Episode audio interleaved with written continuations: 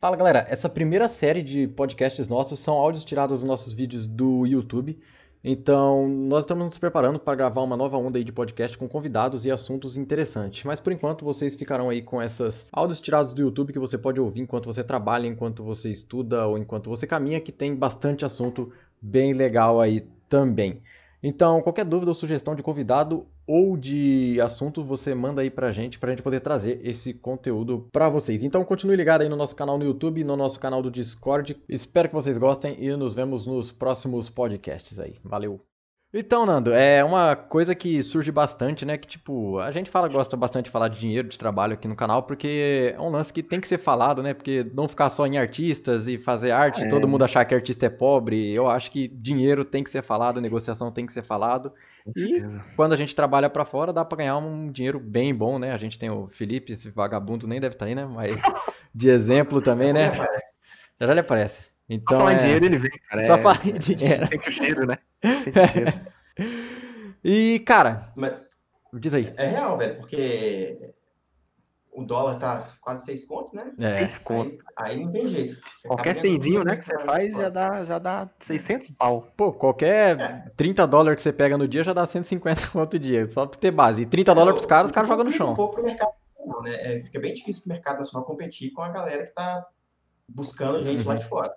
É, é muito difícil para um artista que já está estabelecido no mercado, uhum. que está trabalhando para fora, poder trabalhar com o estúdio aqui de dentro, porque a realidade é, é muito diferente hoje. Então, uhum. não só, ah, não, acho que não só de salário, mas no geral, né? Salário, entendimento, profissional, valorização, né? Tudo.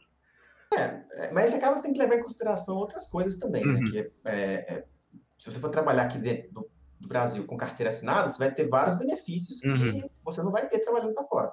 É, você está sendo freelancer, é, vendendo seu trabalho para lá, o cliente, sei lá, seja dos Estados Unidos ou da Europa, você está por conta própria, né? vai ter que pagar uhum. tudo.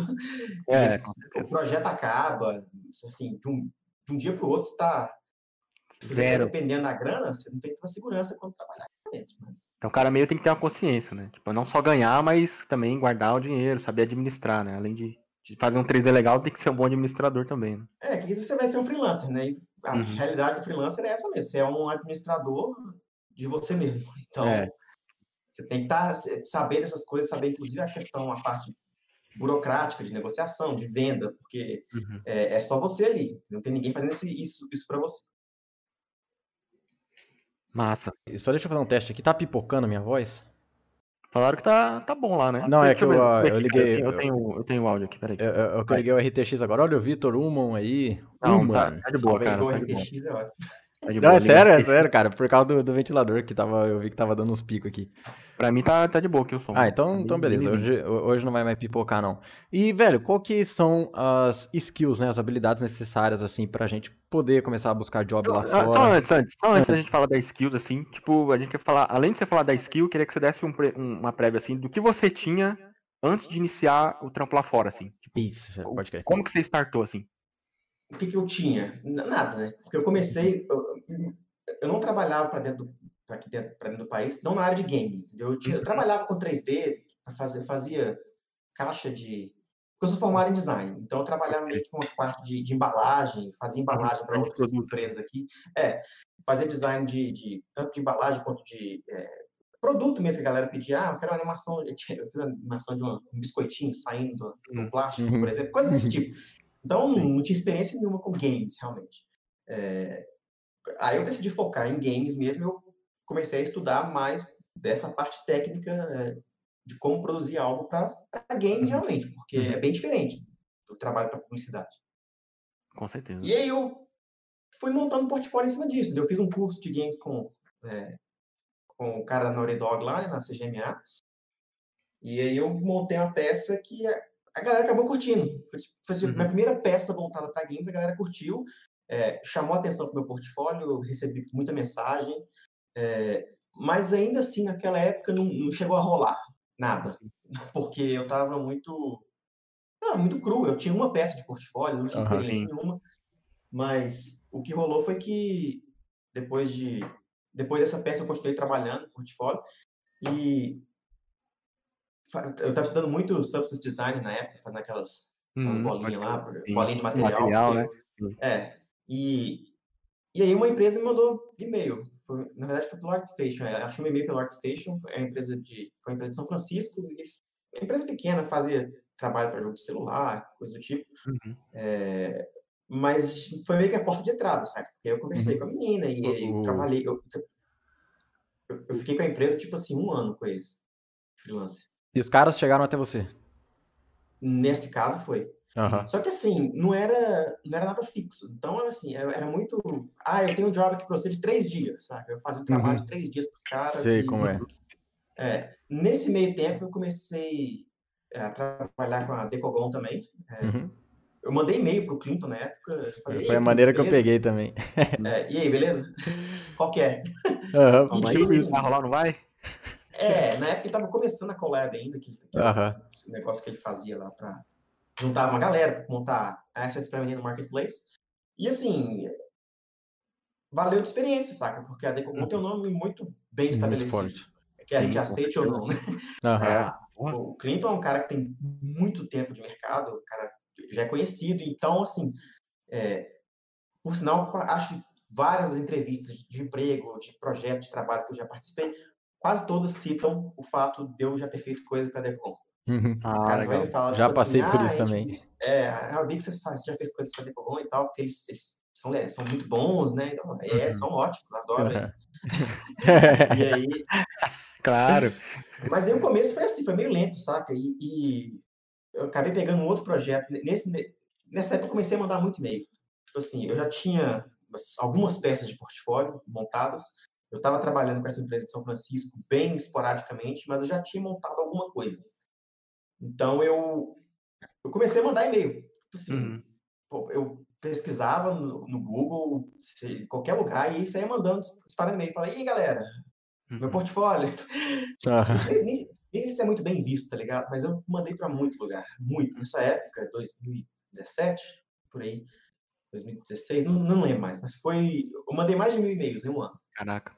Foram para mais, mais de mil empresas diferentes. E, e você, o e-mail assim era direcionado diretamente para a empresa ou algum recruiter específico? Você chega a adicionar algum recruiter? Como que funciona essa? Quase, quase toda empresa tem a, a, a, parte de jobs, né? É uhum. e-mail específico para jobs. Então, eu, geralmente eu abro e-mail, eu vou no LinkedIn e encontro uma empresa. Eu abro uhum. o site da empresa, vejo lá se vocês estão contratando alguém que faz o que eu faço. Não uhum. adianta também eu ficar mandando e-mail para uma empresa que está trabalha com arquitetura, que não é o que eu faço, entendeu? Assim, uhum, é, é, eu olhava no site dos caras e geralmente tem lá um e-mail, é jobs, arroba, nome da empresa e pá. Eu mandava e-mail me apresentando, falava, oi, meu nome é Fernando, eu trabalho com games e pá, pá, pá. É, gostei muito da sua empresa, geralmente eu, eu, eu, eu, não faço um e-mail genericaço, porque senão uhum. vai passar batido. Então eu falo, tipo assim, ó, eu vi que vocês trabalharam no projeto X, eu acho muito massa o projeto e tal. E aqui tá o trabalho, caso vocês tenham interesse, eu vi que vocês estão procurando gente que faça isso, Dá um toque, Legal. entendeu? Uhum. que rola? Mandei mais de mil e-mails, eu diria que 90% nem recebe resposta. Ah, é? É, é, é. essa, essa, essa primeira parte, esse, esse, primeiro momento que você está colocando o pé na indústria é bem difícil. Sim. Não é fácil. Eu não vou falar que é fácil, porque é difícil pra cacete. A galera é, vê que você não tem experiência, experiência é muito importante, até mesmo não só pelo trabalho que você está fazendo, mas por questões de comunicação, de saber lidar com a equipe, é, até mesmo o fato de você estar trabalhando como freelancer remotamente é muito complicado para as empresas, é, uma, é um, mais um nível de insegurança que eles vão ter trabalhando com você. Então, assim, o fato de você não ter experiência fica muito evidente para eles e é mais difícil. Uhum, mas, confiança, né? É, é, mas eu recebi algumas respostas, entendeu? Então, eu, eu venci pelo número ali, no caso. Não, mas essa é a ideia mesmo, é que, tipo, é o que a gente fala sempre, o mais difícil é o primeiro job, depois que surge o primeiro, vai começar a desandar, mas pra achar esse primeiro, velho, tem que garimpar muito, velho, tem que garimpar demais. Mandar e-mail, sair atirando pra tudo que é lado e esperar. É, e muito também é uma questão de sorte, no, no, uhum. porque assim, é, você tem que acertar o momento que os caras estão procurando alguém. É, Sim. E isso não tem como você saber, entendeu? Você uhum. pode conversar com os recruiters, no caso, é, mas existe um, uma camada de sorte ali que, obviamente, você não tem controle. Então, uhum. o controle que eu tinha era realmente no meu portfólio e é, no meu contato que eu fazia com essa galera. Então, é arriscado. Uhum. E, e, uma questão assim de tempo, assim, por exemplo, você falou que passou um ano mais ou menos mandando e-mail, né? Nesse tempo, assim, você fez uns trabalhos mais no que você gostava, tipo de personagem. O personagem não, perdão, de environment. Ou, ou você viu o portfólio de uma empresa e falou, cara, eu vou focar nesse estilo aqui dessa empresa para mandar portfólio para eles. Ou não? Você mandou do que você curtia mesmo. É... Então, é... o que é o estilo que eu curto, né? O que uhum. eu mais gosto de trabalhar é com cenário no estilo de fantasia, estilo de fantasia uhum. medieval e tal, é o que eu curto pra cacete. Eu sou fãzaço de RPGs é, meio hardcore, antigamente Baldur's Gate, Neverwinter Nights. São, são tipo os jogos que eu mais joguei na minha vida. Joguei pra cacete, eu gosto muito desse, uhum. desse gênero de fantasia. E eu sempre procurava essas empresas e tal, mas não era o meu foco. não era o meu foco porque Sim. eu não queria me fechar para oportunidades no momento que eu estava procurando simplesmente experiência. Hum, boa. É, é o que eu não pegava, por exemplo, eu não pegava, não mandava e-mail para nenhuma empresa que faz focada em hand painted, por exemplo, que é um estilo que eu não faço. Uhum. Eu não sei nem fazer. Se eu, se eu fosse contratado para uma vaga de, de hand painted, eu não saberia o que fazer. Mesmo, é mesmo sendo cenário, né? Não é a vibe. É, não é o que eu faço. Eu não, não sou artista de hand painted, sabe?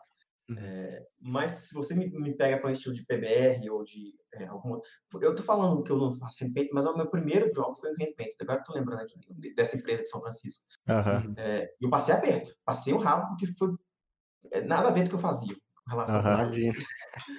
foi. Mas, mas foi, saiu, entendeu? E aí os caras gostaram pra caramba e tudo mais. E eu falava, tipo assim, nossa, que bom que eles gostaram dessa porcaria. Ufa, mas, né? mas rolou. Mas aí, tipo assim, eu mandava vir para tudo. E, curiosamente, a primeira empresa que eu, que eu peguei um trabalho mais fixo é, foi com a, com a Austin. Eles estavam prestando serviço na época para Bean Dog, que uhum. faz o Neverwinter Nights Enhanced Edition. Né? Então, tipo assim, eu caí trabalhando com um jogo que eu que era meio que a meu, realização de um sonho para mim. Sim, já entrou é, na, na vibe boa já. É, entrei já fazendo o que eu queria, e aí eu fiquei empolgadaço. Uhum. Aí já estava com a vaga fixa. Infelizmente durou pouco tempo, porque rolou uns problemas de licença lá com os, a galera da Wizards of the Coast, que fazem né, o, o Dungeons and Dragons. É, e não, não, rolou por muito tempo. Eu acabei, acabou, o projeto acabou caindo, e, e esse é, é, o problema de trabalhar à distância, né? Você está sempre sujeito a esse tipo de coisa. De repente você é o primeiro é aí. Do nada, embora, e é do né? nada, cara. É do nada. Tipo assim, o cara te manda um e-mail hoje e fala, ó, tenho reunião com você amanhã amanhã está cortado. É, é, é bem isso aí. Sei como é. pois é. E, Bom, e, e seu nível de inglês? É, que a galera tem muito, se prende muito à, à, língua, né? Óbvio que inglês vai ajudar bastante, mas é, qual que era o seu nível de inglês? Era Joel Santana? Já era fluente? Como que era quando você começou? É, assim, meu inglês, eu tenho inglês fluente, eu morei um ano nos Estados Unidos, uhum. é, então, eu, eu, consigo me comunicar bem. Não tenho inglês perfeito, longe uhum. disso, entendeu? Não, eu tenho sotaque. A galera fica preocupada em cortar sotaque brasileiro. O povo tá nem, nem aí. Você consegue se comunicar, tá valendo, entendeu? Mas uhum. é, eu, eu diria que se você quer trabalhar para fora, o inglês é a coisa mais importante. É essencial, né, cara? É mais importante, porque eu já vi, já trabalhei com várias empresas e tal, e eu já vi a galera sendo cortada por causa disso. Tipo uhum. Tipo assim, é, esse cara é um ótimo profissional, é ele trabalha muito bem, faz muito bem o que ele faz, mas eu não consigo me comunicar com o cara. Uhum. Eu tenho dificuldade de comunicação com o cara. Isso é, é um estresse para quem está gerenciando a equipe, entendeu? É muito difícil trabalhar.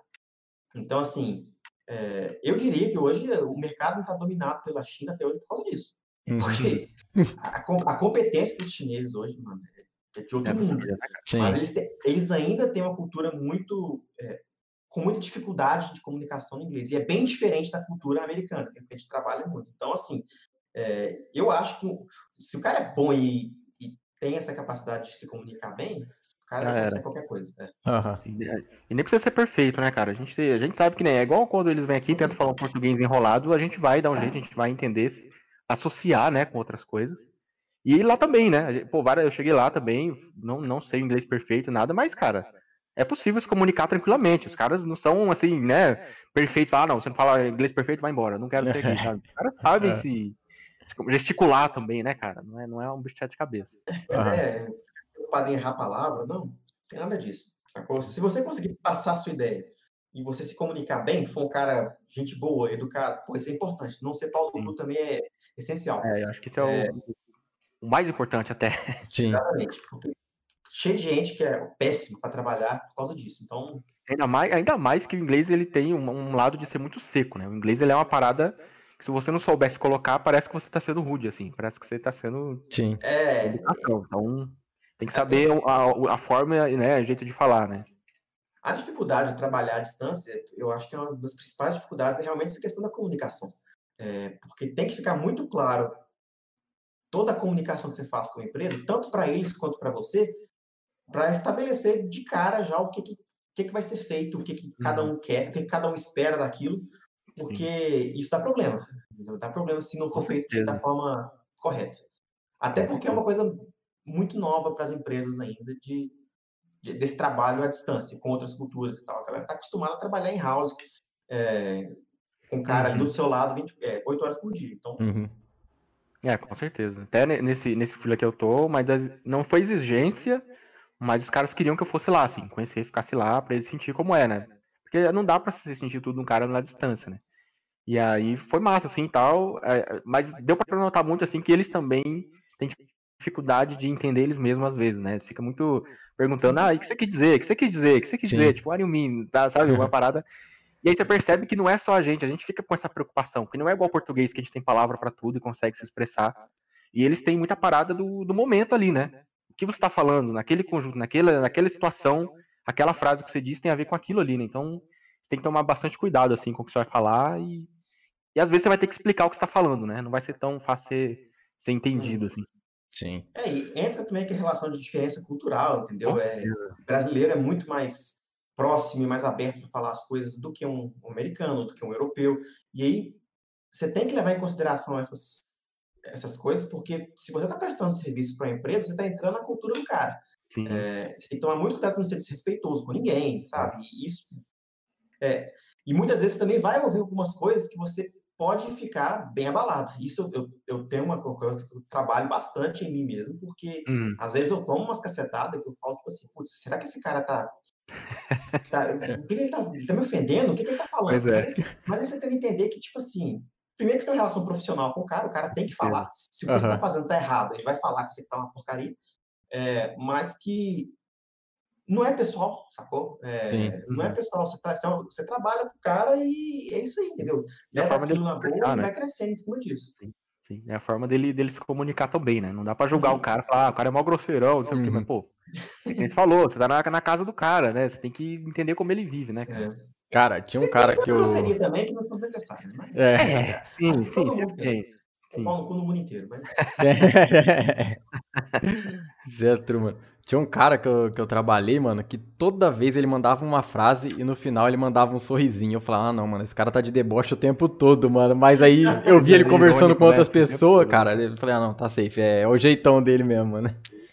Emojizinho, E né? É, o emojizinho, cara cara. mandando, eu, eu falava uma parada, tipo, ah, eu fiz assim. Aí ele falava assim, traduzindo, né, ao pé da letra, ele falava assim, você não quer fazer isso. Tipo, É. eu falei, assim, cara? Assim, É foda, é, mano. Você não quer fazer isso? Como assim eu não quero? Mas sabe que. Mas não é, o jeito dele entender, dele falar, cara, cara, a gente não quer assim e tal, faz Uhum. assim. Mas é a forma como ele fala. Às vezes a gente também traduz ao pé da letra, entende uma parada nada a ver, né? Então Sim. Tem que tomar cuidado, assim. E a comunicação, estão perguntando aqui, se normalmente é por texto ou por voz. E depende muito da empresa, né? É, depende muito da empresa. Ah, tem empresa, por exemplo, que gosta de funcionar como se fosse in-house. Uhum. É, eu já peguei empresa que eu tinha reunião por voz todos os dias. Uhum. Todo dia a gente tem uma, uma, uma daily que a gente fazia lá, né? Apresentar o que você fez no dia anterior e tudo mais. Se você tem uma posição fixa, pode acontecer de ter esse- essa, essa Uhum. situação. E aí você vai ter que ir lá, vai, vai entrar todo mundo na chamada e vai falar, ei, é, Fernando, o que, que, você, o que, que você fez ontem? O que, que você vai fazer hoje? Sim. Isso é, isso é muito costumeiro da, das empresas lá fora mesmo. De, é, é, a galera que trabalha em house, todo dia eles têm esse tipo de reunião. Reunião de início de É. expediente. Exatamente. Então, às vezes, eles podem fazer isso também é, é, pela, pela, mesmo com o trabalho remoto, se você for Uhum. uma vaga fixa. É, Uhum. hoje, hoje eu não tenho um, um trabalho que eu faço dessa forma, mas eu tenho, tenho, tenho empresas que eu trabalho que eu tenho reunião uma vez por semana, e é por voz também. Fora essas reuniões, geralmente é texto, realmente. A gente conversa, ou seja por Skype, ou por Slack, ou mandando e-mail até, se for o caso. Uhum. A, maior parte, a maior parte da comunicação é feita por texto, mas é, se precisar, você tem que estar tá preparado para falar né? na voz. É. Sim, real. É que tem reunião toda semana. Mesma coisinha também. É, exatamente. Os, os projetos que eu tô hoje são reuniões, é uma reunião por semana, geralmente. Uhum. É, no início era até chato, porque era todo dia. Inclusive, quando eu fui lá, eu falava, ah, os caras devem fazer todo dia porque eu tô à distância, o cara quer ver se eu tô trampando mesmo, né?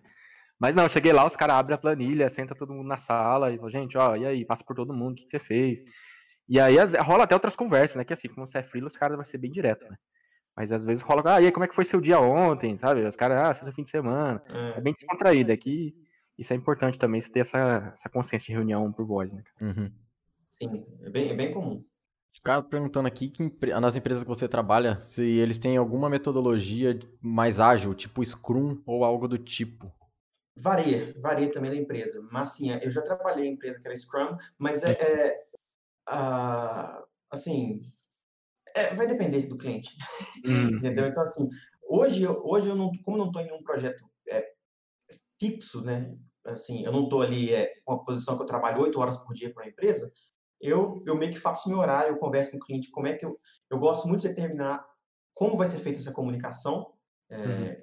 Eu, falo, eu, eu, geralmente eu tenho que ser muito claro com o cliente e falar, olha, olha, eu não tenho condições de te dar update aqui nisso aqui todo dia. É, eu tenho outras demandas, eu não consigo fazer isso. Eu, eu quero, eu vou fazer o seguinte, a gente pode fazer uma, uma ou duas reuniões por semana, que a gente ajusta de acordo com o que você quer e tudo mais. É, mas é o que eu posso fazer. Isso funciona para você? Porque muitas vezes pode não funcionar para o cliente, mas é, isso tem que ficar muito claro, sacou? Uhum. Tem que uhum. ficar muito claro para não dar problema logo depois. Então, Hoje é assim que é, é a forma como eu trabalho hoje. Pode crer. E às vezes também é uma coisa, não sei se você faz isso, mas é interessante, como você falou, deixar isso claro, porque às vezes a gente também tem uma ideia de querer agradar o cliente, e aí fala, é. não, não, amanhã eu te entrego, amanhã eu te entrego. Aí começa a virar amanhã, depois amanhã, amanhã, amanhã, aí de repente você tá sufocado, né, cara?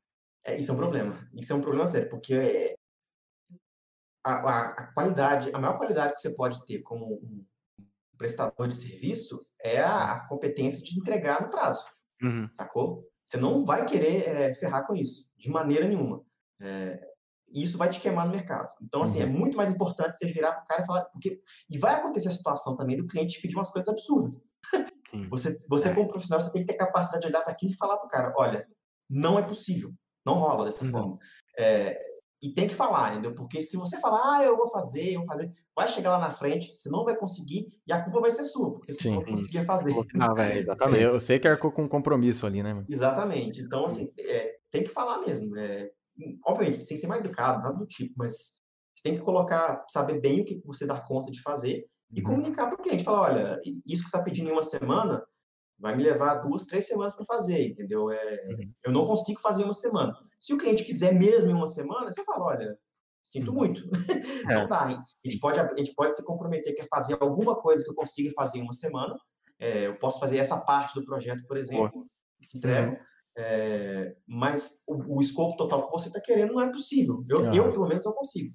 E muitas vezes o cara não vai conseguir encontrar ninguém que consiga fazer aquilo daquela forma que ele sim, quer. Sim. É, muitas vezes o cliente não tem tanta noção do nosso da forma que a gente faz o nosso trabalho, do tempo que, de duração ou dos custos de alguma coisa, e, e aí acaba que ele faz umas exigências absurdas. Você tem que ser muito claro para ele. Acontece muito. Olha é. o Mário aí, ó. Oh, salve, Mário. Tranquilo? Grande Mário. Opa, Grande Mário. É... Então, né, nós já deu a dica aí que é mandar centenas e milhares de e-mails atirando, é, né? Sem ser chato, né? né? Não pode ser é. chato, não. É, é, sem ser chato, sem ser chato. Né? Se você se queima, se queima também. Se você tá ali mandando para, sei lá, para a mesma empresa, um e-mail por semana, não, não mudou nada no seu não. portfólio, não mudou absolutamente nada no seu e-mail, é o mesmo e-mail que você copia e cola. Uhum. Aí você se queima, entendeu? Sim. É o mesmo recruiter que vai ver e vai falar, não, esse cara, é, não. Cara também é legal a gente ter consciência que, da mesma forma que a gente está conversando aqui, né, entre os grupos, a gente fala sobre as empresas, os caras das empresas falam sobre os caras, os, os, os artistas, ah, né? com certeza. Então o cara falou, fulano, você conhece o fulano? Ah, já me mandou aqui, não para de mandar e-mail. Todo dia o cara manda o mesmo e-mail. Ah, não, é. fulano, sabe? Aí o cara já, já fica marcado, né, cara? Já vira um carimbão ali. A, a indústria é, pode não parecer, mas ela é pequena. Você, é, você acaba conhecendo todo mundo na hora que você começa a entrar ali e tal. Tipo, uma, uma pessoa fala com a outra. É, é exatamente. Exatamente. É, e o pessoal que. Aí? Não, o pessoal que for tendo dúvida pode mandar aí. Mas uhum. o lance de. para começar a trabalhar, né? Que foi o lance de skills lá, né? É, uhum. eu, eu, acredito, né? Não, não, acredito muito em mercado saturado. Eu acredito que deve ter, tipo, a gente tem bastante arquiteto aqui no canal, tem bastante environment character. Eu acho que tem uhum. vaga para todo mundo que tá lá fora, né? Não é só uma demanda maior para X. Óbvio que tem, né? Uma demanda para X ou Y, mas eu acredito que todo mundo consegue se encaixar é, trabalhando remotamente por exterior, né? Qual que é o seu pensamento sobre isso? Tem vaga é, para quem tem experiência e quem tem um bom portfólio. É. A, a, a, ali na porta de entrada é onde tá, é mais difícil. É, tá, tipo, um monte de gente, a galera ali querendo aquelas poucas vagas que tem ali para a galera que está começando. E essas vagas geralmente vão para quem seja quem está lá fora, quem pode é, fazer um programa de estágio com uma empresa grande. Uhum. É, a, a, porta de entrada é a parte mais difícil.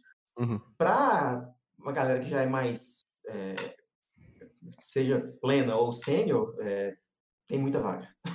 tem bastante coisa. É... E, e, você acha que, por exemplo, a gente vê muito, né, no portfólio, no portfólio não, nos currículos, assim, que o pessoal pede, né?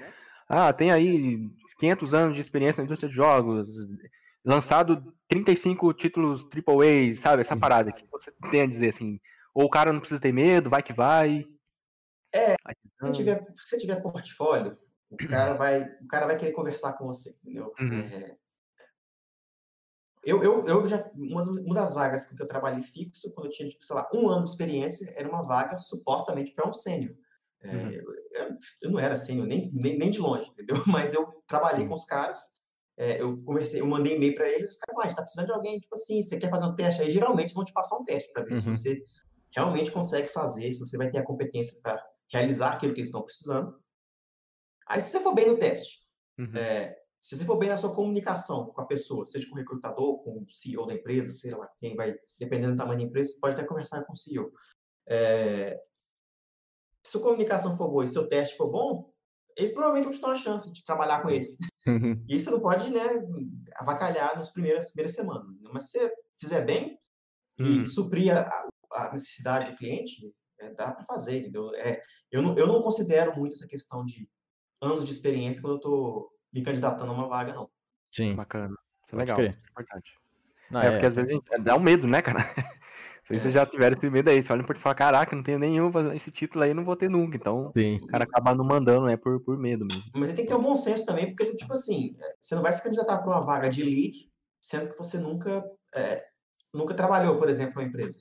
Claro, sim, sim. O, seu nível de estresse, mesmo que você passe, vai ser tão grande, uhum. que você vai ter que coordenar uma galera, vai ter que fazer um monte de coisa que você não está acostumado a fazer, uhum. você vai construindo aos poucos, entendeu? Até você chegar lá. É, uhum. Então, assim, é, bom senso. Legal. Sim, isso é importante. É, o Giovanni está perguntando como que foi sua experiência comparando Clash e Serial Sam, utilizando real time. Qual que é mais pressão, trabalhar com real time ou render?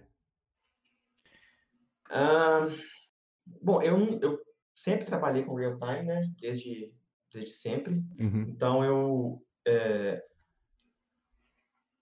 para mim, quando eu fui trabalhar com Clash, que era pré-renderizado, né, eu tive que aprender Arnold na Marley. Uhum. Nunca tinha mexido com Arnold, nunca tinha trabalhado com criação de um shader dentro do Maya, saca? Para mim foi... Eu já tinha, como eu já tinha experiência de trabalhar com shader no real time, né? Então é, é parecido, muitas coisas são parecidas. Então eu consegui traduzir esse conhecimento ali pro, pro pré-renderizado, mas foi um aperto. Uhum. É, é, é um perrengue, é aquele perrengue que o brasileiro está acostumado a passar de se adaptar, né? Sim. É uma, é uma qualidade muito valorizada, que é a sua capacidade de se virar ali no para resolver o problema. Isso é legal mesmo. Isso é uma qualidade muito boa que é bem valorizada lá fora, inclusive. Principalmente em mudança de projeto, assim, cara. Exatamente. Muita, muita empresa gosta muito de brasileiro por causa disso. Eles elogiam o brasileiro porque a gente já nasce sabendo fazer isso. a, gente, a gente passa tanto aperto aqui, sabe? Que até mesmo com trabalhar com cliente brasileiro, que não é fácil trabalhar com cliente brasileiro, é bem difícil. Uhum. É, então, quem, quem, já tem uma experiência dentro do Brasil, com, seja com um cliente de freelancer ou com uma, trabalhando dentro de uma empresa, vai ter conseguido essas qualidades que lá fora são muito valorizadas, sabe? Mas... É, a gente tá estranho, né? Quando a gente trabalha aqui fora, vai lá e trabalha aqui no Brasil e vai pra fora. Caraca, é. Tá muito fácil. Não é assim, cara. Já aceitou, mas vai pagar. Ah, não, não, não vai pagar fácil assim. Caralho. E a parada é bem bom, cara. É bem legal isso aí. Pode crer. Tem a pergunta aqui do, do Bento Ribeiro, grande Bento. Você acredita que dá para manter a maioria do é, job remoto né, na maior parte da sua carreira ou vai ter algum momento que você tem que sair do Brasil e ir para fora? Não, dá, com certeza. Dá para você ficar para sempre aqui vendendo seu trabalho para fora, sem dúvida. Ainda uhum. mais agora que os estúdios estão começando a enxergar que essa é uma, uma metodologia de trabalho que funciona. É, eu acho que vai só crescer. A, a tendência é crescer Sim, a, a demanda para trabalhador remoto. Se você for um cara bom, com experiência de remoto já, uhum. é, você vai ganhar uma vantagem sobre a galera que está só, só, trabalha dentro de estúdio desde sempre. Sim. É, então, se eu tiver um portfólio igual do Mário, eu consigo ficar tranquilo aqui no Brasil. Poxa! Massa demais, cara. E então, é, como que é o processo de contratação para uma empresa que você já trabalhou como contratado e atualmente está trabalhando como freelance, né? E qual que é o processo dos dois? O que, que muda de uma coisa para outra? Vamos lá, imaginar que você vai pegar Counterplay de novo aí. Como que foi o processo? Você conversou com o CEO, teve uma entrevista, teve duas? Como que foi todo esse processo até você chegar lá? Teve, ah, teve algum contrato também? Já? É, assim, para Counterplay, para quem não sabe, eu trabalhei na, na Counterplay Games, no Godfall, né? Uhum. É, vai sair pro PS5 e tal quando eu comecei com eles, eu tinha acabado de perder aquela vaga que eu falei, foi a minha primeira empresa lá, lá atrás. Uhum. É, acabou o contrato com eles, eu fiquei tipo assim, putz, ferrou, né? Ferrou, nunca, nunca mais vou conseguir outro trabalho. Foi, foi o que, que eu faço da minha vida? É, aí eu falei, fudeu, acabou, acabou minha carreira. No mês seguinte eu tava mandando altos e de novo. E eu, eu vi que eles estavam precisando de é, artista de cenário na Counterplay, mandei e-mail pro cara, e o cara foi super gente boa comigo, que era o, é é foi o CEO da empresa, Counterplay é uma empresa... Hoje ela cresceu bastante, bastante. É, quando eu entrei, ela era pequena, médio porte ali. Uhum. É, mas aí eu conversei com ele, gostou do meu porte, falou, pô, a gente tá precisando sim e tal, é, a gente já tem... Aí entra a questão da sorte que eu te falei, eu peguei o momento certo ali. Porque ele falou, ah, a gente já estava começando a olhar já aqui para poder entrar em contato com vários artistas e tudo mais. E aí eu dei a sorte de acertar esse momento, esse time para a galera. Uhum. E aí ele falou, vamos fazer o seguinte, então, você faz um teste aí para a gente, geralmente pedem teste, né? A minha primeira reunião com o cara foi por Skype, geralmente você tem a primeira reunião com Skype, seja com um recrutador ou com, é, ou com o CEO da empresa, quando a empresa é menor. Eu tive uhum. uma reunião com ele, ele me falou um pouco do projeto e aí ele te manda geralmente um NDA para você assinar para que ele possa discutir com mais liberdade o projeto, falar o que, que eles estão fazendo, é, é, qual o direcionamento do projeto, se você tem capacidade também de fazer aquilo que eles precisam. Né? Uhum. E, e, eles mandam, mandam um teste, geralmente. Testes variam de uma empresa para outra. É, tem testes que vão ser ali, ah, o cara te falar, você tem três dias para fazer esse teste aqui para mim, é, uhum. e aí você entrega para o cara. Tem teste, o cara nem te dá tempo limite, esse da Counterplay mesmo, o cara falou, ah, faz aí. Faz uhum. o melhor que você puder e acho que eu levei tipo um mês na porra do teste. Caraca. É, mas eu fiz o melhor que eu pude, né? Porque eu queria muito aquela posição. Eu queria muito. E eu falei, vou fazer o melhor que eu posso aqui. Eu fiquei, eu fiquei o mês de dezembro inteiro trabalhando no teste. Caraca. E aí eu. E o cara gostou pra cacete do meu teste, mas falou, esteja contratado. Caraca, legal. Caraca, e aí, massa. E aí, em janeiro, eu já, já comecei com, com os caras, saca? Uhum. É, então, assim, rola, rola isso. E tem alguns processos que são mais envolvidos, saca? Do tipo assim, você começa... Primeiro você conversa com o recrutador, numa primeira entrevista, para ver se... Aí você, é onde você vai responder aquelas perguntas do tipo assim... Onde você se vê daqui a cinco anos? É, qual que é a sua maior qualidade? Pergunta hum. padrão de, de, uhum. de, de, RH. RH? Vai, vai rolar.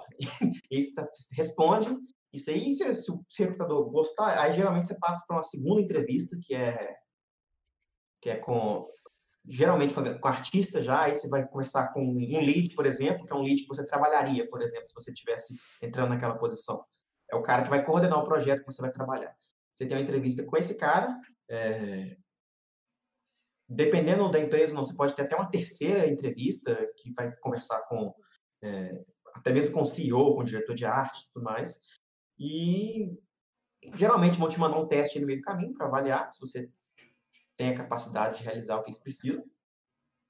E se tudo correndo bem, eles vão te fazer uma oferta Uhum. é, depois disso tudo. É, seja para uma vaga remota ou seja até mesmo para uma vaga de relocação, é, Uhum. te levar para fora do país.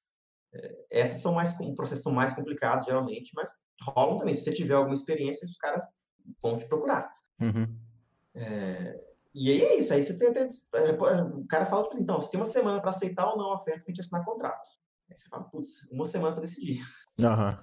Isso, isso, né? Quando ele já não liga, fala, e aí, vai querer ou não vai? É. E aí? É agora. E Então acontece, saca, de você falhar em teste. Porra, já aconteceu, sei lá. Já falhei em dois testes para Ubisoft, por exemplo. Aham. Porque. Aí, aí você fala, tipo assim, a primeira vez que eu não, não rolou num, num Ubisoft foi porque o cara virou e falou, tipo assim, ah, a gente foi. É uma Ubisoft na Europa, cara- na- em Barcelona, o cara falou, olha, a é muito mais barato pra gente contratar um cara daqui. A gente contratou um cara bom que tá aqui. Seu teste foi muito bom, mas não vai rolar. Beleza. É. Não tem- é muito difícil de eu competir com relação a isso, né? Uhum. E um outro teste da Ubisoft que não rolou foi porque os caras falaram, ah, eles preferiram contratar alguém que tinha sete anos de experiência. Eu falei, é, isso aí eu não tenho. Assim, por mais que às vezes você faça um teste bom, Uhum. às Tem vezes não outras rola. coisas, né, Não cara? rola, Sim, não rola. sim. Por isso que eu acho que uma coisa que é muito importante, cara, eu acho que eu, eu comentei com alguém um dia desses, é, eu vejo muita gente, até mesmo a galera que nunca entrou, nu- nunca trabalhou na área, mas que sonha em trabalhar na indústria de videogame e tal. É, a galera chega e fala, tipo assim, meu sonho é trabalhar para Blizzard, meu sonho é É. trabalhar para Sony Santa Mônica. Uhum. E aí o cara tá ali como estudante aqui no Brasil e tá montando um portfólio, se esforçando pra cacete pra montar um portfólio pra isso. E aí chega a hora e fala, tipo assim, agora eu tô pronto. Ele vai e manda uma application pra Sony Santa Mônica. A Já, chance né? disso dar certo é a, não ser que seja amiga, sei lá, amiga do Gracete. E o Aham. cara gosta muito do seu trabalho, acha que você é foda, fala. Aí ele conversa, move todos os, Os Uhum. pauzinhos dele lá. os pauzinhos dentro, lá, lá dentro, para falar para ele, pra ele ver que esse cara é competente, que ele serve. Só se for assim, cara, mas Aham. não vale a pena você focar dessa forma. É, até mesmo quando você está começando, você vai ter que aceitar umas coisas, umas posições que não são lá do seu sonho, né? Uhum. Até porque sonho não é fácil. Sonho você Sim. constrói, né? Então, é- são bons anos aí até você chegar na sua Blizzard sonhada. Sim, com certeza. Olha lá, né? Às vezes, às vezes assim, é, nem é só questão de você entrar nessa empresa, mas empresas menores também te oferecem uma ótima condição de trabalho com projetos bem legais também, né? Então, é, vale a pena arriscar em outros, outras ideias e, além de começar na área de uma empresa menor, você também É. pode continuar, né, ali. As coisas mudam, cara. Igual, meu sonho, eu, sou eu sou bitch da Naughty Dog, né? Uhum. Eu amo o trabalho dos caras. Eu, eu conheço a galera lá dentro, a galera que trampa lá dentro, e eu acho foda, eu- saca? Tipo assim, eu- antes de eu entrar na área, eu falei, eu quero trabalhar na Naughty Dog. Esse é meu sonho, meu objetivo, é isso que eu vou fazer. Aham. Hoje, dentro da indústria, é, eu conheci mais da indústria, eu vi como é que funciona, é, eu vejo como é que o crunch dentro da Naughty Dog é muito pesado, e isso eu sei que é uma coisa que eu não quero para minha vida. Uhum. É, então, assim, hoje eu não tenho mais vontade de trabalhar com os caras. Uhum. É, por mais que eu, eu, eu aprecio muito o trabalho que eles fazem, a arte dos caras, não, não é uma coisa que funcionaria para mim hoje, saca? Sim, sim. Mudou suas prioridades, né? É, muda bastante durante o processo. O que, o que no caso, né, de repente surge a oportunidade de um freela pra eles, talvez poderia até valer mais a pena do que você trabalhar literalmente lá dentro, não sei. Mas assim, pra você falar, ah, tem uma experiência legal, fiz um projetinho pros caras, curti muito, beleza, deu. É, Então, as coisas na cabeça da gente vai mudando, né, com o tempo. né? Isso é bem legal. É, eu fa- falar um negócio, nem sei se eu- dava para falar, mas eu, eu fiz um pro- eu trabalhei num projeto com a, com a Blizzard. É, não foi diretamente com a Blizzard, foi com outro estúdio e tal. Uhum. Uhum. E foi a pior experiência de cliente que eu já tive na minha vida. Caralho. Muito- foi é. muito difícil de trabalhar com os caras, muito difícil. Pois É, por vários motivos, saca? Por motivo de organização interna deles, é, a forma que eles fazem trabalho foi bem complicado. Até mesmo a questão de aprovação dos caras, os caras são bem rígidos. E Uhum. foi um puta do estresse. Pô, falei, foi foda, me realizei um sonho, saca? Eu trabalhei no projeto com a Blizzard. Uhum. Mas foi muito difícil. Eu- aí você para e pensa, pô, é, é isso que eu quero? Saca? É, é, é essa vida de ficar trabalhando todos os dias até duas da manhã, abrindo mão de um monte de coisa na minha vida. Esse É. estresse todo, né, mano? Por causa de um nome, né, cara? Só por ter lá o nome no portfólio, pô, sabe? É, tipo assim, é foda, eu amo o trabalho da Blizzard, mas, é, pô, uhum. não é isso que eu quero hoje. Uhum. Eu, eu, eu, sou casado, eu tenho uma esposa, eu quero dedicar meu tempo à minha família, é, eu tenho, pô, eu tô, tô ficando velho já, tô com 30, quase 31 anos, tô velho, mas eu ah, começo não. a sentir dor, tá ligado? Eu tenho dor hoje de tanto trabalhar, mas dói o ombro, dói o braço, eu falo, porra, não vale a pena eu jogar Sim. minha saúde no lixo pra. Por causa do nome, né? Carregar o um nome nas costas, né? É. Pô, 100%, Nando. Falou 100%, meu, geral, cara. Aí sim. É, tem umas perguntas, deixa eu subir um maluco aqui. É, como que faz para se destacar de outros artistas, saca? Breakdown no portfólio, qual que é algumas dicas aí que faz eles buscarem outros artistas e você se destacar no meio desses caras que já estão lá fora? Cara, eu tô tentando descobrir isso aí ainda. Estamos aí, né? Pode Na real, assim, é, é, como é que você se destaca? Muitas vezes os artistas que estão mais destacados não necessariamente são os caras mais fodas. Tem uma uhum. galera que é muito boa, que é muito obscura.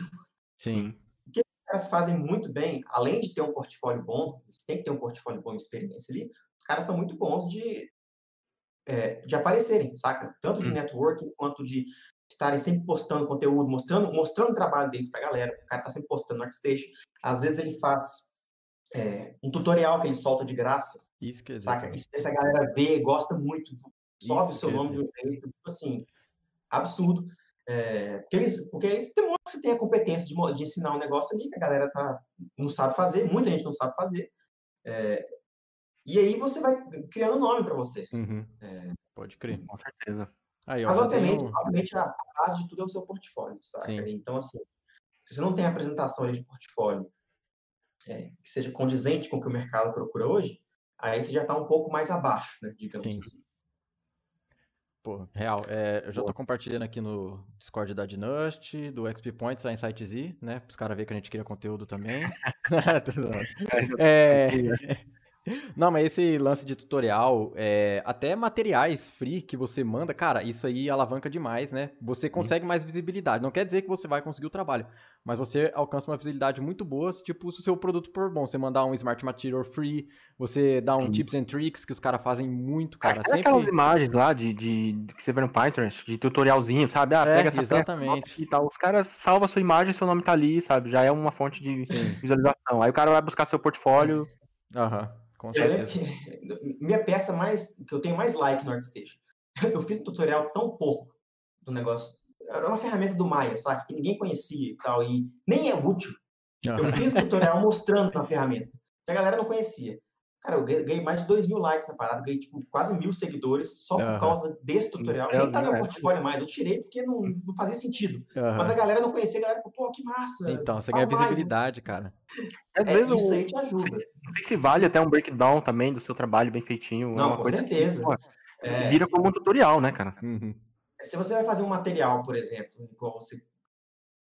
Para artista de cenário é muito comum, você, você tem que saber criar texturas, tem que fazer seus materiais ali e colocar no seu portfólio para mostrar que você consegue fazer. É, se você simplesmente coloca o material lá, seu trabalho não vai chamar atenção. Uhum. Mas se você consegue mostrar uma aplicação daquilo ali num projeto, é, você consegue fazer uma situação de iluminação diferente, é, mostrando aquele material, seja de tijolo, seja de pedra, uma situação em que as sombras, sei lá, a árvore vai, vai sombrear aquela, aquele material de uma forma legal. Isso uhum. vai, vai colocar o seu trabalho no outro nível, uhum. que é o que a galera não faz. Sim. Pode crer, sim. Pode crer, cara. Bom, vai, vai, vai tirar sua, o, o rótulo de copiador de tutorial para alguém que cria algo, né? Que faz, assim, né, Uhum. Alguém que produz. Uhum. É, e quais são os softwares mais utilizados no mercado hoje em dia? Bom, é, o software mais utilizado é o que consegue fazer o trabalho, né? Caraca, obrigado. Valeu, gente. Já era, tá. Cara, todo tipo dia, assim, mano. Todo dia nego pergunta qual é o melhor software. Todo dia, não sei, velho, que essa galera tem tanto encanado em ferramenta, cara. Mas responde aí, velho. Responde aí. Tá, então assim. É... Tem, tem os extremos, né? Tá ligado? Tipo assim, ah, você vai trabalhar com games, mas eu trabalho só com cinema 4D, por exemplo. Uhum. Então não é, uma, não é uma ferramenta que ninguém usa, na real. Mas é... se você tiver um software de 3D, seja Maya, Max, Blender, souber como fazer um modelo 3D ali, Você vai precisar de uma outra ferramenta para fazer textura. Você pode montar, eu tô ligado que o Blender faz umas paradas fora também, se você quiser. É, mas se souber bem o Photoshop, Photoshop é uma, uma, coisa que pouca gente usa hoje em dia, mas se souber é. fazer textura bem no Photoshop, você não precisa de outra coisa. Uhum. É, conheço muita gente que faz direto no uhum. Photoshop. O, próprio o, o Thiago, ele só fala no Photoshop. Eu falo, caralho, o cara, o cara esculpe normal map no Photoshop. Eu falo, você tá maluco. Isso é, coisa, isso é coisa de 10 anos atrás. Como é que você faz? É, e olhe lá, hein? É, e o cara é sênior da Blizzard, tá ligado? Então, assim, precisa realmente de software. O que, que eu uso? É, é, eu uso Maya, que é meu software principal de, de, modelagem, né? Poderia ser o. Max. Eu tenho cliente que pede para entregar projeto em Max. Eu faço no Maya e mando pro Max. Importa no Max e exporta. É, exatamente, é o que eu faço. Eu não sei porcaria nenhuma de Max. Sei bem básico. É, para textura, eu trabalho hoje muito com Substance Designer. É, é, a ferramenta que eu me sinto mais confortável uhum. trabalhando é, para fazer material, mas grande parte dos estúdios ainda usam é, um workflow de modelagem mais ZBrush ali para poder gerar os mapas, né? Uhum. E aí vai, você aí pode levar ou para Photoshop, ou para o Painter, ou para seja lá qualquer software que for para finalizar.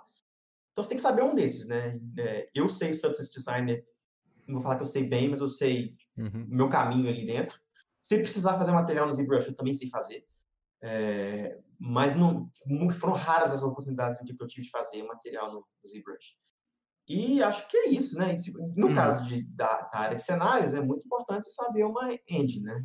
Seja Unity ou Unreal. Uhum. São as principais e... hoje, né? E Mas... qual que, que tem que ser o seu nível de conhecimento dentro da engine? De simplesmente montar um asset, de iluminação, até onde vai esse conhecimento? Porque a engine é uma coisa absurda, né? Tem blueprints, tem programação, tem muitas coisas, tem gameplay, envolve muita coisa. Até onde vai é isso para environment artist? Um, eu não sei nada de blueprint, por exemplo. Nem, nem sei como gerar um blueprint. Não sei uhum. absolutamente nada. O que eu sei? Eu sei construir os meus assets, eu consigo levar eles para dentro da engine e construir o meu cenário. Uhum. Então, assim, é, a parte de modelagem, de, de, de, geração de material, é importante você saber pelo menos o básico. É, como criar um material dentro do, do Unreal, por exemplo. Uhum. Pode ficar bem complicado. É, materiais uhum. é, uma, é uma coisa sim, que é uma especialização. Quando você está trabalhando dentro de um estúdio, você geralmente vai ter um, um, um, artista de shader ali, que é o cara que vai fazer os shaders. Uhum. É, então, por exemplo, se eu estou fazendo um cenário que eu preciso de uma cachoeira no meu cenário, eu faço a menor ideia de como é que faz uma cachoeira. Uhum. Nem, nem consigo nem pensar de como é que faz. Então eu vou lá no marketplace, pego uma cachoeira que já está pronta, que alguém já fez, e se eu quiser modificar alguma coisa, eu, eu consigo entender ali o shader, que é um negócio uhum, gigantesco. Uhum. É, eu consigo entender e modificar para o que eu preciso, mas eu não sei criar aquilo do zero. É, não tem necessidade, não. Então é isso. E, e assim, iluminação. É, se, se você estiver dentro de um estúdio, você vai ter um especialista em iluminação, geralmente, geralmente, tá? É, mas vão ter projetos que o cara vai falar, bota uma luz aí, pelo menos um básico eu quero que você saiba fazer. Sim, sim. Então, precisa entender como é que vai ser a questão de criação de light map para os seus, seus assets, né? É, como é que você vai fazer uma iluminação, é, seja ela baked ou, ou dinâmica. É, a dinâmica hoje está uhum. começando uhum. a melhorar, né? Começando a ficar cada vez mais comum. Mas geralmente você vai trabalhar muito com Baked Lighting, então você Sim. tem que saber o básico ali. Até para fazer seu portfólio, tá ligado? É, você montar uma iluminação, cara, é, é, é, o que vai dar vida pro seu trabalho. Uhum. É muito importante. Você pode fazer um aço foda. Se a iluminação tiver porca, não vai ficar legal. Não vai ficar legal mesmo. Então é muito importante você saber como colocar uma iluminação ali que não vai não vai chapar a sua geometria, que não vai é, que vai realçar o contorno, esse tipo de coisa, entendeu? É o básico que você precisa saber. Perfeito, Boa. cara. Muito legal. O, o Lu, Luanzinho, olha só, Luanzinho, cadê a perguntinha dele? Ah, Luanzinho, ele perguntou quais estúdios gringos que você conhece, assim, que é mais tranquilo para poder trabalhar, né? Que tem respeito aos funcionários, que te dão um pouco mais de liberdade, mais tranquilo, assim, né? Não tem uma pressão toda que é o que a gente estava falando há pouco, né? Que não vale a pena você trocar todo esse estresse aí por causa de grana e nome, saca? Qual que seria um ah, estúdio legal que você conhece aí? Isso aí vai muito do, da pessoa, tá ligado? Porque igual, igual eu tava falando da, da Naughty Dog, por exemplo, é, eu não acho que seja um estúdio ruim de trabalhar, tá ligado? É, para mim, não funcionaria. Uhum. Pra mim, mas para um cara que, sei lá, tá com... É, 22 anos de idade, está começando a carreira, o cara não tem obrigação nenhuma na vida de família, Sim. o cara não tem namorada, não tem, o, o cara quer focar nisso para construir, começar a construir a carreira dele, pô, eu acho super válido, acho uma puta oportunidade. É, mas, assim, eu particularmente, a realidade dos Estados Unidos é muito complicada. É, a realidade de, de, trabalho dos Estados Unidos. Vão ter estudos muito bons, não, não são todos que são complicados, não. A maioria, na verdade, não é. É bem tranquilo, né, de trabalhar. Você vai trabalhar, fazer suas é, 6, 7, 8 horas no dia e vai para casa. Uhum. É, mas, puta, sei lá, na Europa tem muito estúdio bom, saca? Eu, eu, acho que hoje, se eu fosse trabalhar dentro do estúdio, eu preferiria ir ou para o Canadá ou para a Europa. É, vários estúdios são bem de boa de trabalhar, eu não consigo dar os nomes aqui. Eu, eu sei uhum. que são caros, entendeu? Uhum. Pelo menos para mim. É, eu não trabalhei numa CD, CD Projekt hoje. Eu não trabalharia. Hum. Por mais que eu seja fãzão do trabalho que os caras fazem também, é, é uma loucura lá dentro. É uma loucura, sim. Pra mim não rola. Né? É que às vezes tem a ver o escopo do projeto, dos caras, o tamanho de tudo. Acaba, a pressão acaba sendo proporcional ao projeto também, né? Sim. Coisa grande. É, é uma realidade muito complicada hoje, até mesmo na, na, com relação à geração constante de conteúdo.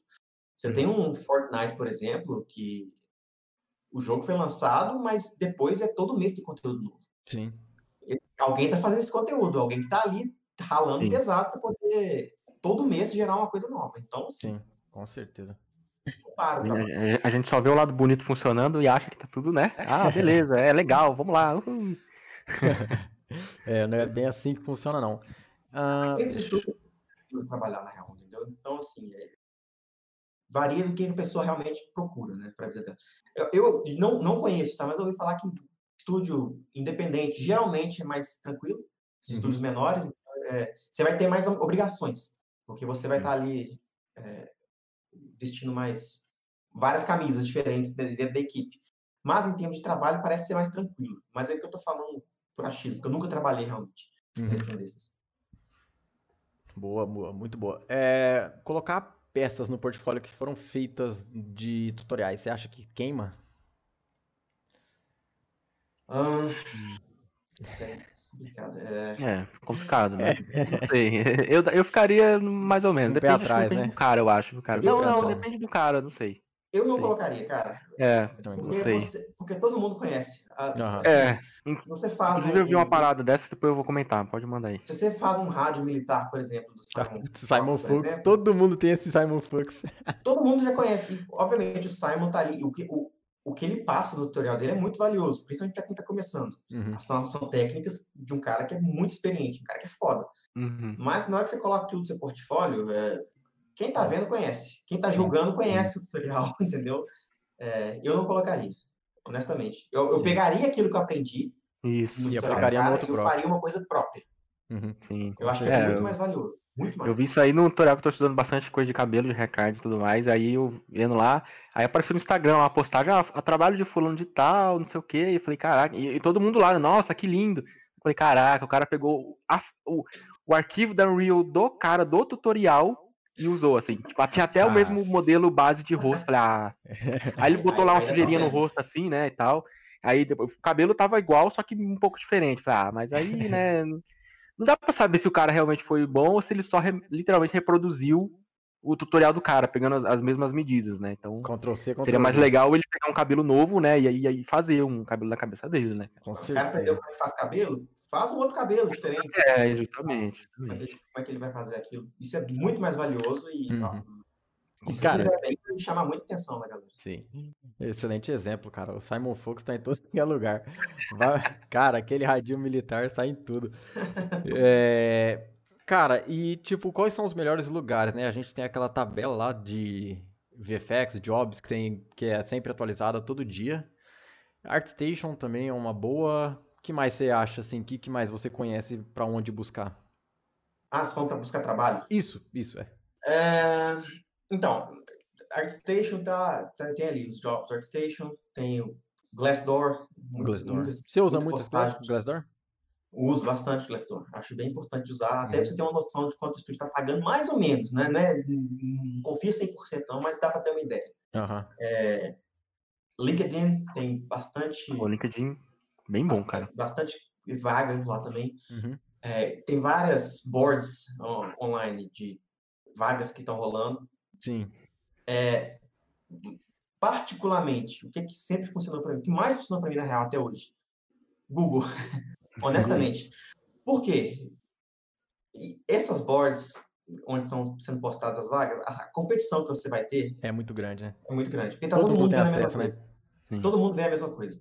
É, então, postaram uma vaga no ArtStation, você pode ter certeza que se você for se candidatar a uma vaga lá, tem mais uma porrada de gente muito melhor que certeza. você se candidatando. Aham. Então, assim, todas as vagas, as melhores vagas que eu peguei até hoje foram, tipo assim, pesquisando por estúdios no. no, é, seja no Google ou seja no próprio LinkedIn, sabe? Eu pego um estúdio e vejo quais são os estúdios relacionados. É, porque, às- é, porque às vezes você conhece o estúdio, mas você não lembra de nome, sabe? Ah, eu, eu, eu gosto daquele jogo lá, eu não lembro qual estúdio que fez aquele jogo.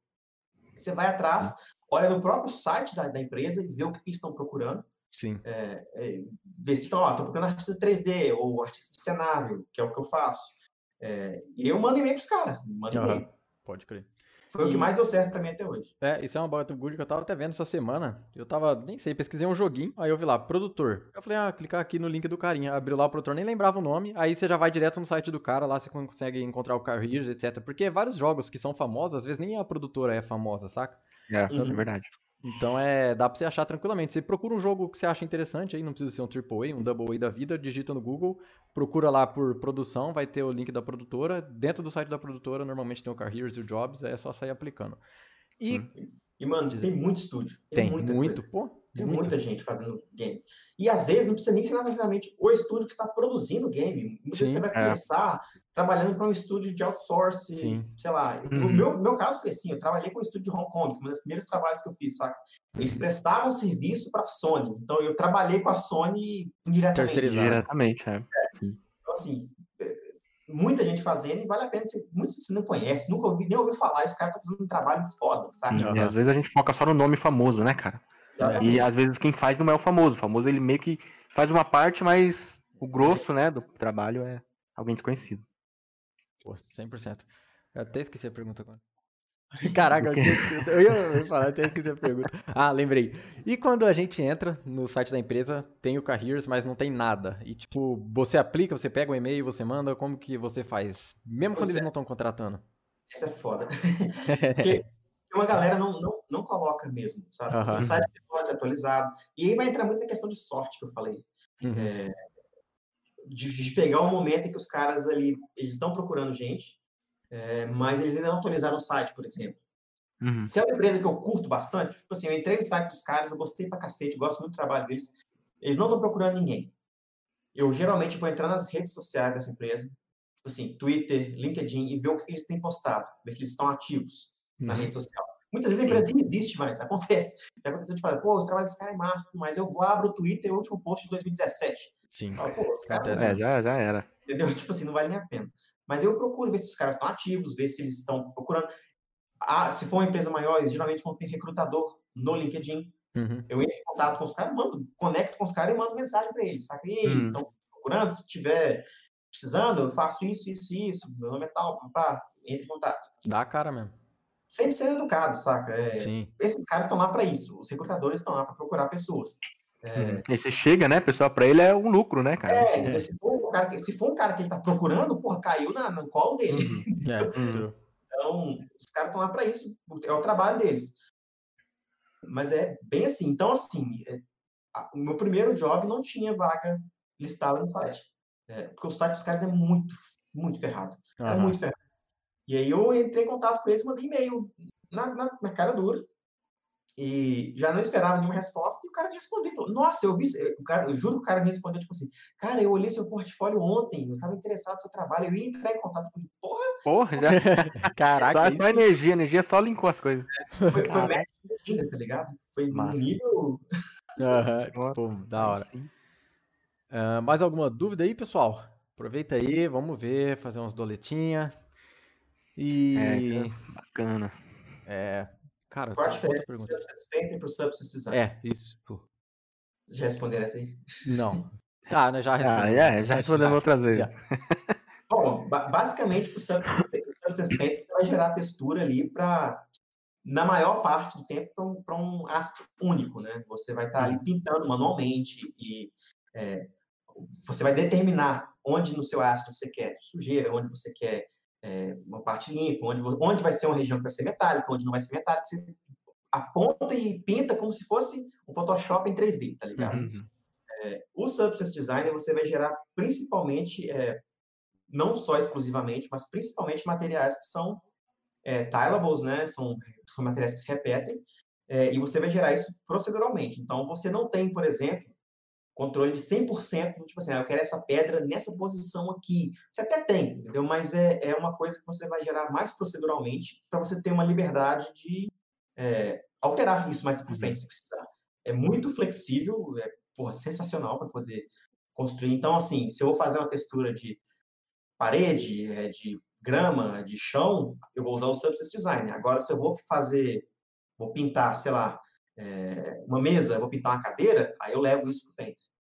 Sim, boa. De modo bem grosso, a grosso modo, né? Porque você consegue fazer uma coisa no outro também ali, mas é... Uhum. é... você consegue pegar na cadeira, você pega, faz a madeira no designer e usa no Substance, no Substance Painter. Né? Exatamente. Você pode fazer tilables no Painter também, tá ligado? Então, uhum. assim, uhum. mas de modo geral é isso. Boa. É, cara, é, quanto tempo que demorou você pegar o seu primeiro trampo? Tipo, desde quando você começou? É, aí depende de quando eu comecei realmente. Porque eu mexo com 3D desde 2013. Uhum. Então, faz uhum. sete anos que eu sei que eu, que eu mexo com Maya, por exemplo. Na área de games mesmo, quando eu comecei a focar em games, levou uh, sete meses, mais ou menos. Uhum. Mas por que foi sete meses? Porque eu já. Você já, já tinha um background, né? Antes, já, eu, eu, eu tenho um background de arte tradicional, até mesmo de pintura, de escultura uhum. tradicional. Uhum. E isso já fazia muito tempo. E isso você acaba carregando para a próxima coisa que você vai aprender. Se eu estivesse começando do zero, zero, é uma questão bem mais de paciência mesmo. Vai levar ali uns dois, três anos até você é, conseguir. É igual a faculdade, cara. A faculdade você não completa em menos de quatro anos. Então não adianta uhum. você tentar é. é. começar um, um, trampo, eh, começar a estudar uma coisa hoje para conseguir um trabalho daqui a seis meses. Uhum. É complicado, é bem difícil. Não é fácil, mas quando é dedicação, rola assim. Sim, sim. E é, a dica de para arquivistas aqui estão perguntando, eu acho que é mais da mesma, né, cara? O quê? É, tipo assim, é para conseguir trabalho para arquivista. Eu acho que, tipo, as dicas que a gente tá falando aqui servem para arquivista também, né? É, é mercado.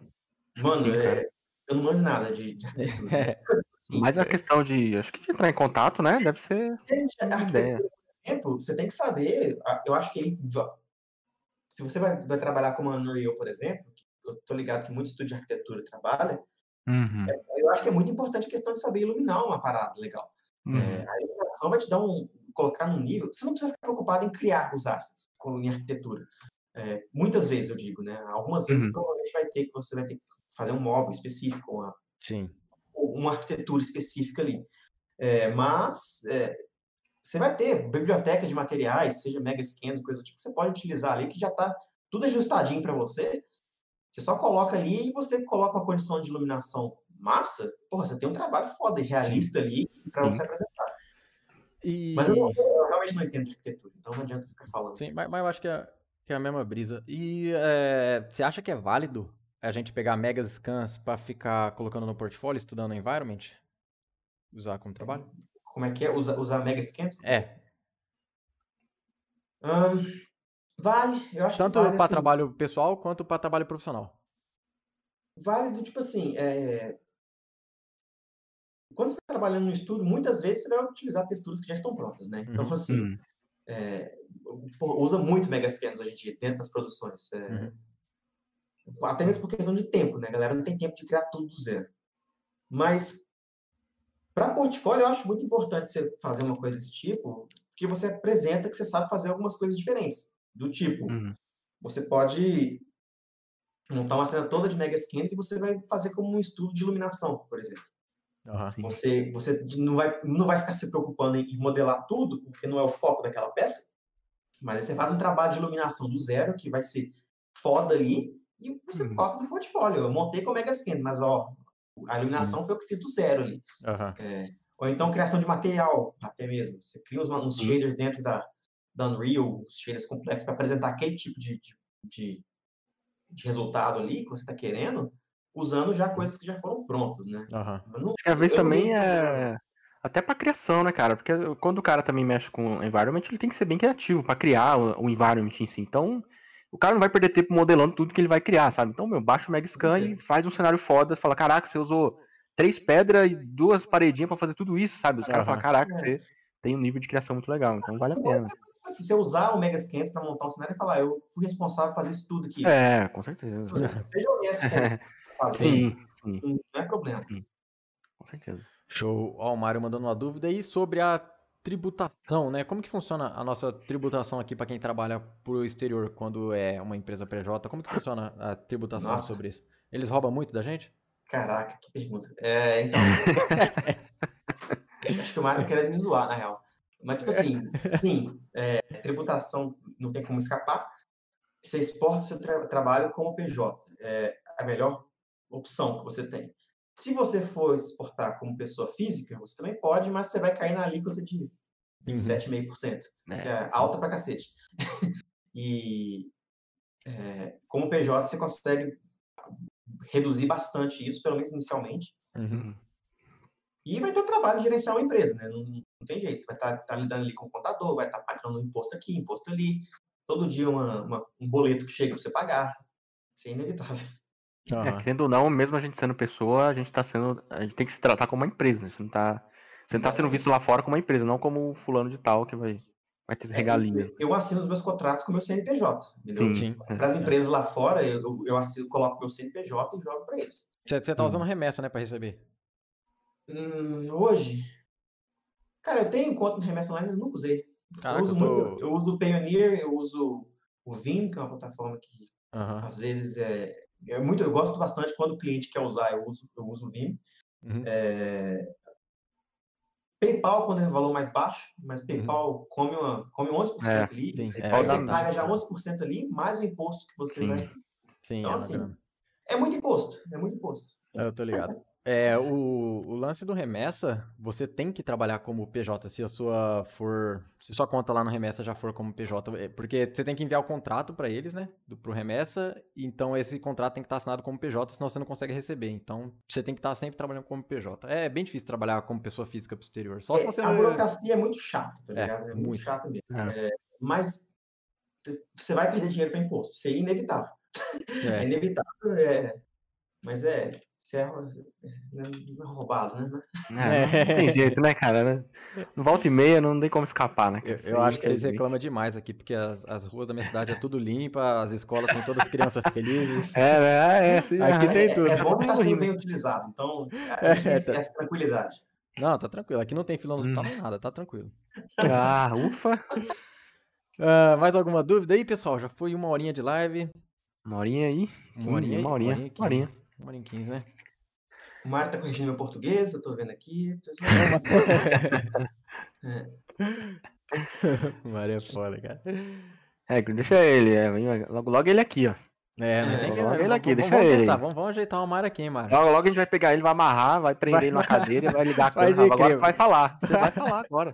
Você vai falar. Ele está falando dessa questão de tributação que é bem importante e realmente é, muito importante. muito e muito importante, artista se embanando com relação a isso, saca? Uhum, artista sim. geralmente quer fazer arte e não sabe é, essa questão de, de, de empresa, realmente, gerenciamento de empresa. Sim, Porque não sim. é o que a gente quer fazer, tá ligado? Eu quero fazer minhas texturas.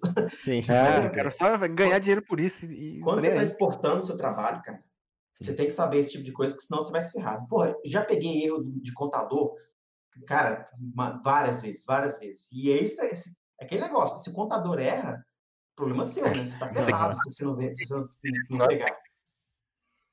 Então, tem que saber é, como, como você é taxado, o que, que você está pagando, para não tomar uma cacetada da receita lá na frente. E chega cacetada, viu? É. Dependendo, eles vão pegar ali cinco anos para trás, que é o, o limite que eles podem pegar, e vão te mandar uma bomba de 150, 200 mil para você pagar. É, cinco anos de, de, empresa, de empresa, por exemplo. Aí você tá ferrado. Aí você Aí chora, né? Só, só chora. Chora. Não tem o que fazer. É. Cara, eu acho que é isso aí. Ah, aqui, ó, já falando. É, orçamento, cara. Como que você precifica o seu trabalho? Você Caraca. faz por hora, faz por dia, faz Então. por projeto, por modelagem? O que você acha mais interessante? Varia, tá? É sempre a resposta é sempre essa, né? Varia Uhum. bastante. Você tem que ter uma noção de quanto o mercado está cobrando. Por é, isso de que o quanto é- Glassdoor é tão importante, né, que tu disse. É, de quanto é em cada lugar, por exemplo. Então, você tem que ter noção, por exemplo, que você não vai conseguir cobrar de um cliente de São Francisco o mesmo que você vai cobrar de um cliente, sei lá, da Indonésia. Uhum. É, são mercados completamente diferentes, entendeu? Você não consegue cobrar a mesma coisa. Então, se for uma coisa que você quer, se você quer trabalhar com um cliente é, desses países que não pagam tanto, se for pegar um país do leste europeu, por exemplo, se for trabalhar com um cliente da Polônia ou da Ucrânia, os caras Uhum. não têm condição de pagar o mesmo tanto que um cliente americano. A realidade, a realidade de mercado é completamente diferente. É, às, ve- às vezes a moeda pode ser até igual, mas a condição, né, totalmente diferente. Não é É, só porque é varia dólar que você vai, né, manter igual. E, e aí, assim, aí vai, dar- vai dar suas prioridades. Você quer trabalhar é, com esse cliente? Ou você só quer trabalhar com os clientes que vão pagar melhor, que são os dos Estados Unidos, dos, do Canadá, é, do, da Inglaterra, sei lá, da França, vai trabalhar com cliente francês. O cara paga bem, porque eles têm uma condição de muito melhor do que o resto do mundo. Uhum. Aí você tem que ter essa noção é, do, do- dos valores que estão sendo cobrados, até mesmo por artistas do seu nível. é, e, e se valorizar, né, cara? Porque Aham. é muito comum aqui para o brasileiro, principalmente para a gente, que é, a gente, quando a gente vai se colocar no mercado internacional, a gente sempre faz aquela conversãozinha básica, né, para o real. Então, assim, ah, eu vou trabalhar para um cliente gringo e vou cobrar, sei lá, 2.500 reais no mês.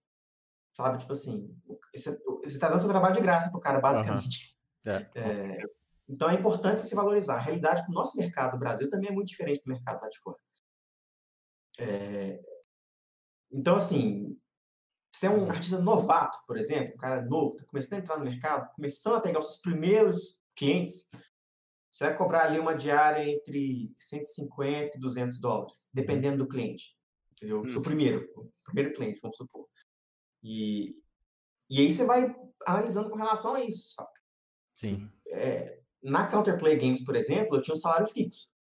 Mas é, eu tinha um salário fixo baseado no mercado americano. Aham. Eu não cobrava um salário fixo brasileiro. Sim. Isso é importante, até porque agora, com essa questão do muito trabalho remoto, as empresas vão começar muito a procurar essa, essa galera que faz barato, né? Então, Sim. assim, Com certeza. Você tem que saber se valorizar. É muito importante tanto para você quanto para o mercado. Agora, você acha que pra gente conseguir, muita pessoa tá iniciando, não sabe, ah, como é que eu vou saber esse valor? Não tenho a mínima ideia. Você acha que vale a pena entrar nesses sites onde a empresa mostra um valor médio de salário, e aí tem uma base a partir dali, ou, sei lá, pega um artista aí e fala, ô, cara, quanto é que você ganha, sabe? É. Quanto é que eu devo cobrar por isso? O que, que você acha mais interessante? Cara, pergunta. É. Pergunta é, é- é o mais. Uhum. Eu acho que é essencial até mesmo tra- perguntar para os artistas que já estão fazendo isso há mais tempo. Uhum. É, Uhum. os caras vão ter noção do, do, do quanto você deve cobrar, falar, ó, tá cobrando mais, alto demais, ou tá cobrando muito baixo. É, e geralmente os artistas são muito abertos com relação a isso.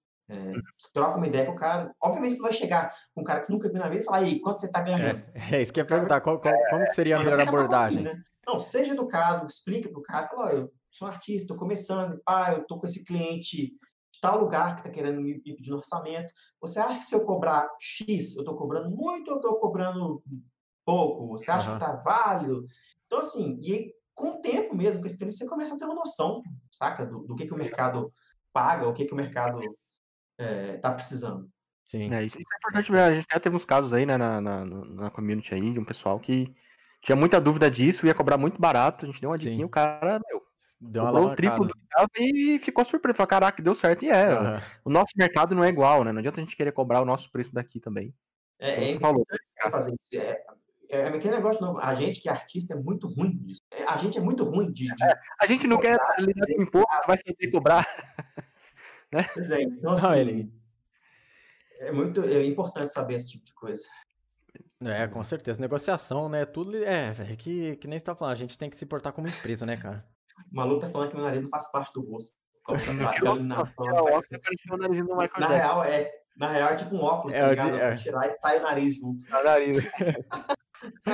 Caraca, mano, é, é, é foda. Eu, eu já ixi, eu sofri muito com isso no ensino médio. Os caras chamavam que, que eu parecia o CJ, tá ligado? Que no GTA San Andreas tinha um que ele colocava igualzinho, cara. Ah, é, não não, já sei como é que é. dessa, né? Então É. vamos deixar pra lá. Dois narigudo e um textudo na live, é foda, cara. Tá foda. Caraca, aqui, Boa, deixa eu boa, ver. boa, muito boa, cara. Porra, quanto conhecimento aí, caraca, em uma hora e meia, Uma hora e meia, mano. cara. É um tutorial de, de, de como conseguir isso mesmo, dá assim. pra falar muito disso. Ah, muito, cara, muito. E é um Mas- assunto que mas- tem que ser muito falado, né, cara? É um assunto porque a gente fica muito acostumado a ver portfólio só, né, cara? Peça Sim. pronta, tudo bonito, o cara trampando lá, mas e aí? Como é que eu chego lá? Nossa, aí o cara fica, putz, eu tenho que ser o mais foda da indústria e. E às vezes não, né, cara? Às vezes é você saber aonde procurar, o momento de sorte, o momento. O ponto certo, né, cara? Exatamente, é. Isso, é. isso é sempre profissional, cara. Isso é muito importante. Do tipo assim, você não ser um cuzão, isso é muito importante. Tem É, muito cara que não. sorte, Tem muito cara que vai ser escroto dentro da indústria mesmo e, tipo, isso, isso Hum. te queima de uma, de uma forma absurda. Seja um Uhum. cara educado, que se comunica, é, se comunica direito com o cliente, saca? Que seja honesto com o cliente. Honestidade é muito importante, mano. Você, tipo, é, ah, eu, eu cobro X a minha diária. O cliente vai falar, beleza, então, você cobra a, quantidade diária que, que você usar. Você chega lá e cobrar realmente o que você usar, não, não usar de jeitinho do tipo assim, ah, vou cobrar. Eu trabalhei sete dias, mas eu vou cobrar ali dez, né? O cliente não vai nem pensar. Cara, isso, Ah. isso, isso é muito antiprofissional e isso vai te queimar de uma forma absurda. Então, assim, faz os negócios direito que o sucesso chega, saca? Exatamente. E a última, pra gente encerrar aqui, né? O Mário tá falando sobre network e a gente não falou sobre network, cara. Network é, de longe, uma das, se não a condição mais importante, né? Exatamente. É, fica, é, acaba entrando muito junto daquilo que eu estava falando com relação a, é, a se posicionar né, na internet. Você está sempre colocando, sempre aparecendo para as pessoas. Aham. As pessoas não vão te contratar se elas não souberem que você existe. Uhum. Ou então você tem que ter um, um perfil no ArtStation, que é onde os artistas estão hoje, é no Sim. ArtStation. Você tem que ter um perfil lá que a galera te procura, vai ter contato profissional, você tem que estar sempre postando, é, sendo ativo né, nessas redes sociais para poder é, Ser visto, poder- a né? galera poder te conhecer, é, tentar entrar em comunidades, tipo Discord. Nossa, isso já me ajudou demais. Fazer mentoria com a galera, às vezes fazer curso com a galera, que você Uhum. começa a, a conversar com as pessoas e conhecer pessoas que estão trabalhando, fazendo aquilo que você faz. Aham. É, hoje, por exemplo, eu trabalho com. com é, eu estou num projeto com o Peter Secula, né? É, não sei se vocês conhecem, o cara foi diretor de arte da Ubisoft por tipo, 10 anos. Uhum. O cara saiu da, da- da- dessa, dessa área e montou a própria empresa. E quando eu estava lá no começo fazendo, aprendendo Substance Design, eu fiz um curso com ele, tipo, lá atrás. Aí no começo desse ano ele mandou uma mensagem no Facebook, tá ligado? aham. Assim, e aí, eu tô fazendo esse projeto, você tá interessado? Bora, vamos Claro. fazer. Então, assim, é, isso porque eu conheci o cara, se- se- eh, tem várias pessoas que são muito mais competentes do que eu para poder fazer o que ele tá me pedindo, mas ele me chamou porque ele me conhece, porque eu tava postando meu trabalho, é, eu fui aluno dele, ele viu que eu fiz um bom trabalho quando eu tava sendo aluno do cara. Então, esse tipo de coisa é muito importante. É, é- é- é grande parte da- das, das carreiras começam assim, pelo networking. Aham, com certeza, cara. E É um, é um lance que eu, que eu faço bastante. Sempre que eu vejo um cara que eu curto o trampo dele, mano, eu vou até mesmo no inbox do ArtStation, quando não acho cara do Discord nem nada, eu falo, pô, seu trampo é muito legal, e vou trocando ideia. Teve um cara lá que me ajudou no shader do bagulho do God of War que eu fiz, troquei ideia com ele, saca? É sempre bom você estar próximo dessas pessoas, que quem sabe um dia dá um estalo nele e fala, ô, aquele maluco me perguntou uma coisa e tal, fez isso, viu o portfólio dele. ser educado com a galera, elogiar o trabalho do povo, assim. É, tem muito cara que tá lá no stage só para criticar o trabalho dos outros, tipo assim, Aham. ah, é, você podia ter feito dessa forma, ou você podia ter feito dessa. Não adianta, não, não vale a pena você ser, ser cara. Cara nele, né, cara? Exatamente. Não acreditei tem um dos É. lados. Eu acho que a crítica é importante, entendeu? Não não tô falando que não deve ser, não deve ser feito. É, você tem que saber receber críticas, como você deve saber criticar. Exatamente. É, mas não seja esse cara que tá ali só para apontar os defeitos de um trabalho. Uhum. É, tem muita gente que tá assim no ArtStation. Você começa a ver os comentários, tem galera, pô, trabalho massa, tal, blá, blá, blá. Aí tem um cara que tipo assim, ah, mas você podia ter feito desse jeito aqui, hein? Aham. Pra que isso? É, né? Então, É, né, e você sempre recebe umas dessas, né? Tipo assim, E muitas vezes, a maioria das vezes, é geralmente um cara que tem uma peça de portfólio que nem trabalha na área. Geralmente, né, esse é o cara que vai te vai falar que seu trabalho tá uma porcaria. Sabe tudo, mas não faz nada. Exatamente. Ai, Geralmente é esse. Pode crer. Uma coisa ali que eu achei legal a gente comentar sobre rede social também. Tipo, além de postar trabalho, alguma ideia de, de se portar também, porque isso é, é, é visto também, né? Para um recruiter, assim, quando o cara às vezes pesquisa. Até mesmo, eh, eu já apliquei para as empresas, tá lá assim, coloca seu perfil no LinkedIn. Os caras pedem. Eles querem ver o que, que você posta, como você se porta numa rede social, o que, que você compartilha, as suas ideias, né? Então não é só trabalho que está em jogo, viu? É, você em si também. Aí o que, que você tem a dizer? Eu acho o seu pensamento disso aí, Nando.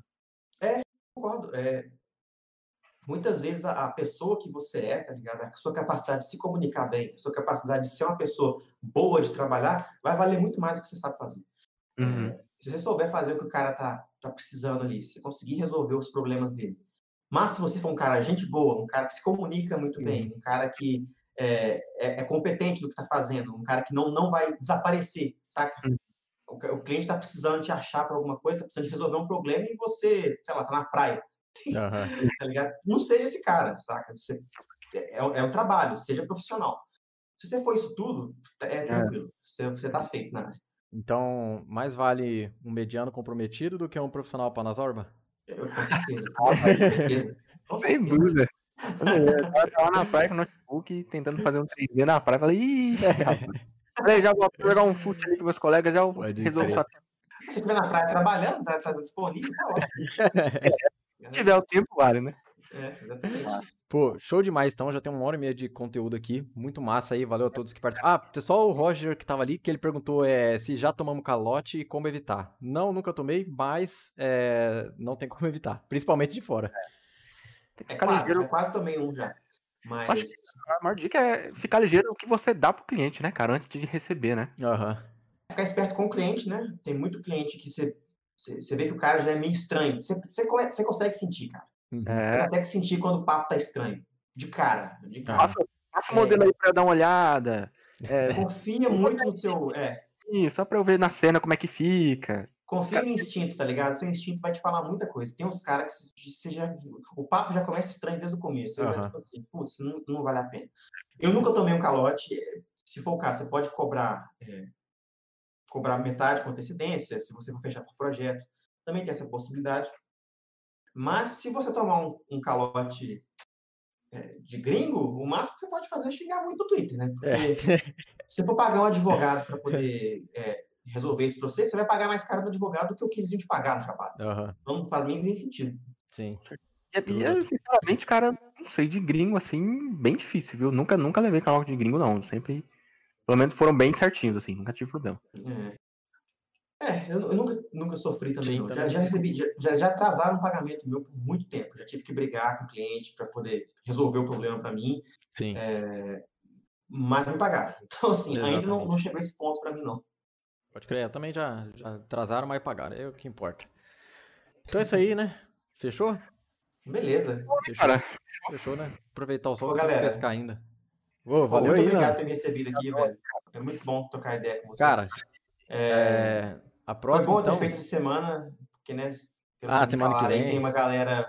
Semana que vem vem um cara da pesada aí. Eu. É, eu, eu, eu, eu, prefiro vir antes do que depois. Ô, louco, que é isso, mano. Não, não, mano. É... Não, ano que vem né, combina de novo, né? Você viu ano passado, esse ano, ano que vem a gente combina de novo. Sim. Aí a gente já Todo prepara ano um... É, você já escolhe aí uma música já também, né? Terceira vez? Terceira vez vai ter Tá certo. Cara, é muito obrigado, né? É sempre muito bom conversar. Quem já tá anos com isso, trabalhando, já tá lidando com isso, né? No, já tá com. Como que fala, cara? É skin the game, né? Já tem, é, já tá fazendo, né? É bem legal isso, você ouvir dessas pessoas. A gente tá sempre aqui pra ouvir. E todo mundo que tá aqui também, muito obrigado por estar tá aí acompanhando o nosso trabalho, cara. É, valeu, galera, por ter me acompanhado. Me segue lá no Instagram, o, se é, qualquer o, dúvida, me manda uma mensagem que eu tento ajudar. A maior parte da galera que entra em contato comigo, eu tento fazer o possível para ajudar todo mundo. É, é o que acho que o Flávio falou aí nos comentários, a gente tem que fortalecer a área aqui, saca? Exatamente. É, a gente tem que crescer, e o brasileiro é muito competente, cara. O brasileiro é muito foda no que faz, então uhum. bora todo mundo junto que a gente cresce junto. Com certeza. E todas as redes sociais do Nando tá aí embaixo, o Instagram, ele tá utilizando aí, postando algumas coisinhas, pode entrar em contato é. aí, que ele ajuda. O Instagram, ArtStation, tá tudo aí. Beleza. Fechou? Boa. Pra, Mas... pra Ging é mais caro, esse cara é foda. É, Valeu então pra quem quer mais caro. é isso aí. É, demorou então, galera. Valeu. Tenha um ótimo fim de semana e até mais. Valeu. Falou, valeu, galera.